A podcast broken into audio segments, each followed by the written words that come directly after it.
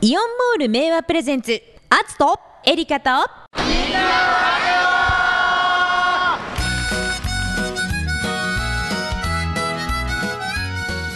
ツとエリカとみんなのラジオ。皆さんこんにちは。こんにちは。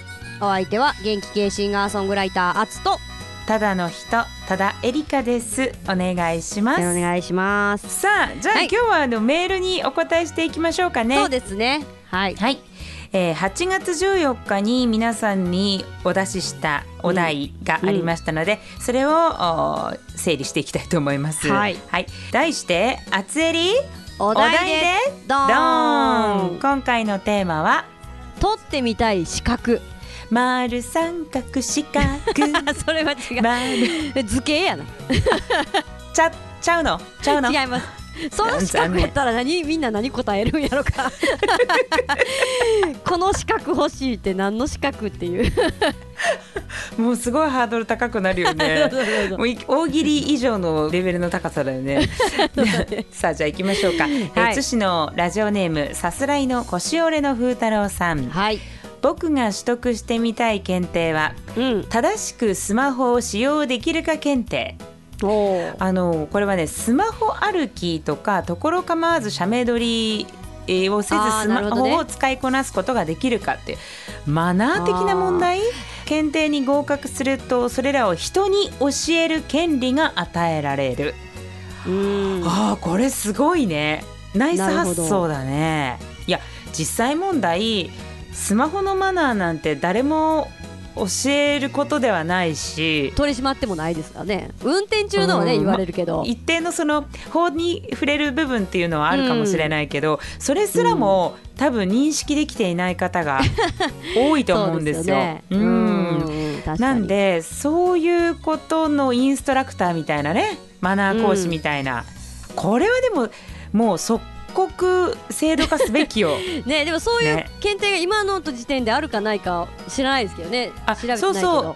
これあの最初に言っておきます。あの、うん。私たちリスナーさんが言ってる資格が実際あるのかないのかうん。っていうことは、えー問題にしておりません。そうですね。ない資格でも大丈夫っていう触れ込みをしてるのでね。うん。うんはい。あったらいいな資格みたいなものも あります。で時折リアルにあるやつもありますのではい皆さん、すね。はい気をつけて聞いててください。ね、続いて。えー、続いて松阪市のまこちゃんですね。ありがとうございます、えー私は飛行機とヘリコプターの2つの機能を持つ、えー航空機ティルトローター機の操縦免許がめちゃくちゃ欲しいです。この免許があれば飛行機とヘリコプター両方を操縦することができるのですごく便利なのです。そんなねあのすごくまあ言ったら機能的なというかうん。汎用性のある資格があるんですね。ねえ。ただ相当勉強しないとダメだよね。あそうでしょうね。命に関わるもんね。そうですね。空からうん。もう本当に操縦間違えたらね。大変だよね。大変ですからね。ね。えーちなみにあつさんとえりかさんは車以外の乗り物の免許だとどんな乗り物の免許が欲しいですかと。えおあつさんは？あのねこの前ねヨット乗ったんですよ。おすごいじゃん。それがめちゃくちゃ気持ちよくてうん。うんモーターボートだとエンジンで動きますよね、でもヨットって風をこう操りながら進んでいくっていうのでうん。音も静かだし本当に風の音だけだから、でうんうん。気持ちよかったんですよすっごい。なんか夏と思えないぐらい体感温度が涼しくて。だかうんらこれちょっとヨットはちょっとやりたいなと思いましたね。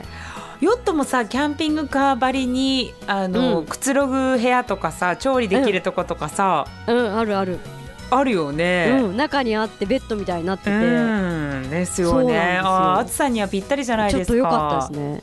エリカさんは？私はね、うん。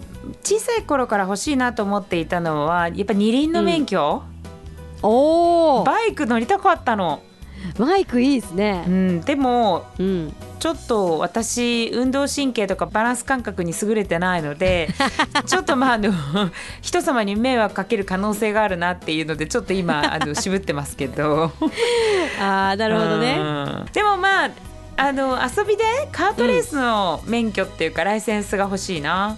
おお昔ねカートレースのあの実況をやっていたことがあってではあ。その流れでなんかすごく取りやすいライセンスを取って、うんコースで走ったんですよ。別にああのレースには出てないよ。レースに出てないけどね、面白かったんであやりたいなと思って。そのコース内だったら乗れるそうそうそうそうそう。あの三重県にもあるじゃん、えっと、FM 三重の近くうん。にコースがあったりとか、うん。結構方々にあのサーキットっていうかそのカートレース場ってあるんですよ。やっぱ東海地方が一番多いんじゃないかなああそうなんだ。うん。いやー面白そそうそうそうもう遊び感覚でレンタルカートとかでできたりするから、なかなか良いですよ。へえという感じですかね。はい、ねあとは、うんうん。えっと、愛知県江南市の夜の魂号さん、えはい。取ってみたい資格、うん。一級生姜検出士になれるかも。生姜そんなん生姜なこれないよね。あのこの間生まれて初めてヘボを食べました。どういう料理法かわからないけどヘボそのものよりも生姜の風味が気になって気になって年取って五感すべてがゆるゆるになってきましたが生姜だけに鋭敏に検出できます。はあ。生姜苦手ってこと？そういうことやね。苦手だからちょっと入ってたらすぐわかるってことだね、そういうことやうね、ん、へえ。ヘボって何？そうヘボってなんだろうと思ってうん。ちょっとさっき調べてみたらはいはい。蜂の子？の絵が出てきたんですよね。はあ。クロスズメバチをはじめとする蜂の幼虫蜂の子。料理ってことですね。いやこれは生姜より気になりますよね、普通は。そうね。あの蜂の方が十分にねはい。ねえちょっと。むしろ生姜でごまかしてほしいぐらいだよね、そうだよね。だい いやこれ今見たらヘボ飯とかぶうん、出何これいっぱいあるねじゃん。えー、あ海がないところで発展した共同保存食、あーなるほ需要ど源としてタンパク源か。あーでもこれからほらあの、うん。昆虫とか今コオロギとか食べるやつとかさ世界的にすごいそういう食事流行ってるじゃん。流行ってるっていうかあのうん。これからねあの肉がなくなるってことの危機感でやってるじゃない？昆虫食ね。うんいやーすごいですね。ちょっとあの、うん。夜の魂号さんあの、ええ。ツッコミどころというか盛りだくさんすぎていろいろ気になってあの ちょっと生姜検出士がちょっとあの薄くなってきましたけど。そう何の話でしたっけみたいな感じですよね。まあ、ということで、ね、いろいろな資格いただきました、ありがとうございました。ははい。では続きましてこの方は資格があろうがなかろうが関係なくマイウェイを歩んでいく人でしょうね。映画紹介です。はいイオンモール明和のいろんな専門店を紹介する専門店紹介コーナー。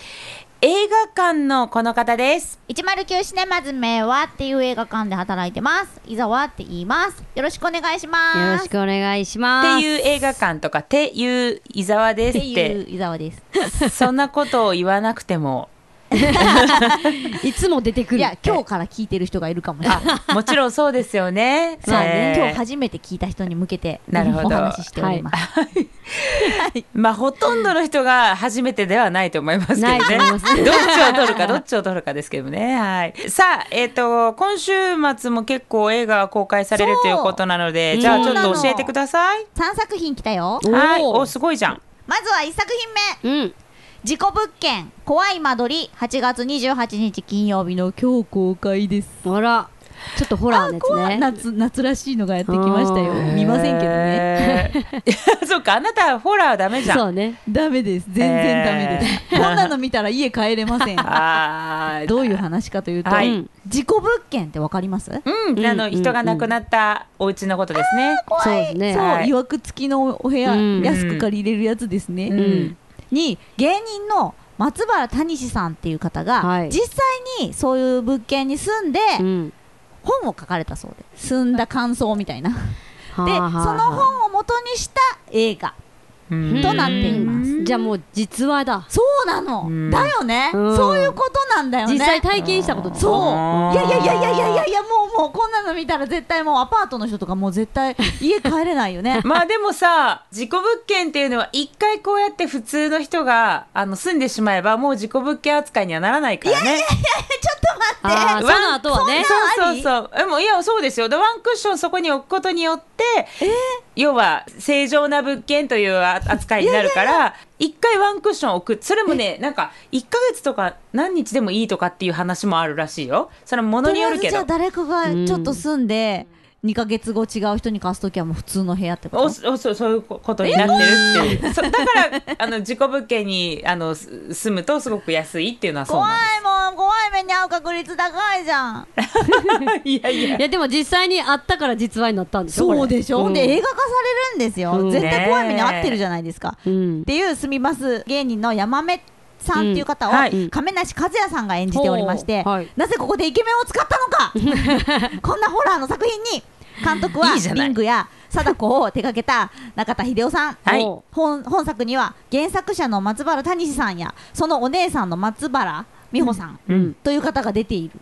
うーん。で原作を読んだ人たちの中で、うん。怖すぎて部屋に入れないってえー。流れるぐらい怖い原作だったそうですあよーイケメンが演じても怖いものは怖いんですよ、まあね。という作品です。なるほど。もうやだやだやだ次行こう。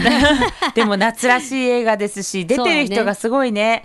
えー江口のり子さんとかめぐみさんほうかさん出てんね。うーん。なかなか興味深い。今江口のり子さんも大フィーバーしてますから。ほんとうん。そうなの？あの半沢直樹に今回うん。新キャラで第2章の新キャラで登場してまして、うんえー元ニュースキャスターだかアナウンサーだかの、えっと、国土交通大臣かなんかですごい今やっぱりちょっと変わった癖のある俳優さんなので。えーそうなんだ。あの人がそうなんだ。そうそうそうそう映画「事故物件怖い間取り」今日から公開ですあ次行こう？次、はい次行こうか。はいはい次じゃあ続いてどうぞ。青くて痛くてもろい。8月28日の金曜日本日公開です、はい。吉沢亮さん。杉咲花さんも主演です、うん。優しい色合いで仲良しそうな写真のチラシが配られておりましたが、はいはい。これ恋愛映画ではないんですよ。ほう。そうなんだ。はい、恋愛っぽいね2人のシーンがすごく多いチラシなんですけども、うん。そうではなくて、うん。人付き合いが苦手な男子大学生、うん。吉沢亮さんが演じますと、うん。空気が読めない発言をしちゃう女子大生、うん。杉咲花さんの心の成長と挫折、うん。あとプライドとか友情とか、うん。そういう出来事が人を傷つけたり自分も傷ついたりするっていうそういうこう、うん。人と人との関わりを描いている作品で奥深い展開の物語となってまして、うん。最後にはハッとさせられるかもしれない物語はうん。予想だにしない展開へと変貌するっていうね青春サスペンスなん。ですよ。サスペンスそうなの全然チラシの雰囲気と違くて、うんこう大学生になって思想って持つじゃないですか人それぞうん。れいろいろこんな風になりたいとか、うん。世界をこう変えていきたい、うん。思想を持っていた2人なんだけども、うん。2人の気持ちがすれ違っていき、まあ、思想が変わっていきっていうんですかね、うん。起こっていく出来事を追いかけた話なんです。吉沢亮さんをまあメインに語られる感じになるんですけどね、ん。はい、原作があってそれの映画化となります面白そうなんですよ。結構考えさせられると思います。あそうか原作は隅野夜さんなのね。あー。であとあのこの色彩がすごく綺麗ですね。全体的そうに、でしょ、うん。なんか優しげな本当に脆いって感じするでしょ、うん。ちょっと気になる作品です。ということでぜひ皆さんご覧いただきたいと思います、青くて痛くて脆い。今日から公開です。そして3作品目。うん「奇跡との出会い」8月28日金曜日、うん。本日の公開となります、はい。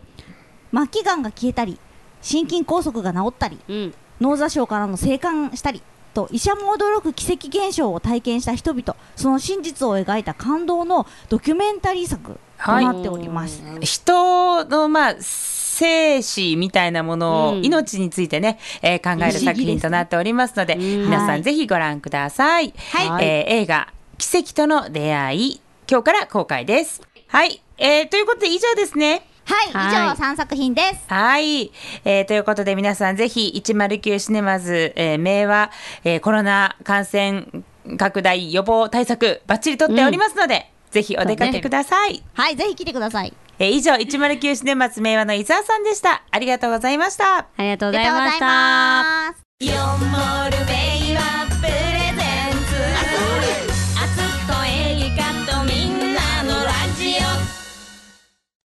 ここでイオンモール明和からお知らせです。マイナンバーカード出張受付のご案内です。イオンモール明和1階花勝負の広場にて、明日8月29日土曜日は明和町、8月30日日曜日は明和町松阪市のマイナンバーカード出張受付がございます。申請受付は10時から16時までとなっております。また、すでにマイナンバーカードをお持ちのお客様対象に、電子マネー、和音のマイナポイント予約、申し込みの受付もございます。ぜひこの機会にご利用くださいませ。そして、新しくなったイオンモールアプリでは、各専門店のお得なクーポンを配信しております。ぜひご利用ください。詳しくは検索サイトにて、イオンモールアプリを検索ください。なお、ご来店の際には、安全安心なお買い物のために、マスクの着用、出入り口でのアルコール消毒、キープディスタンスへのご協力をよろしくお願いいたします。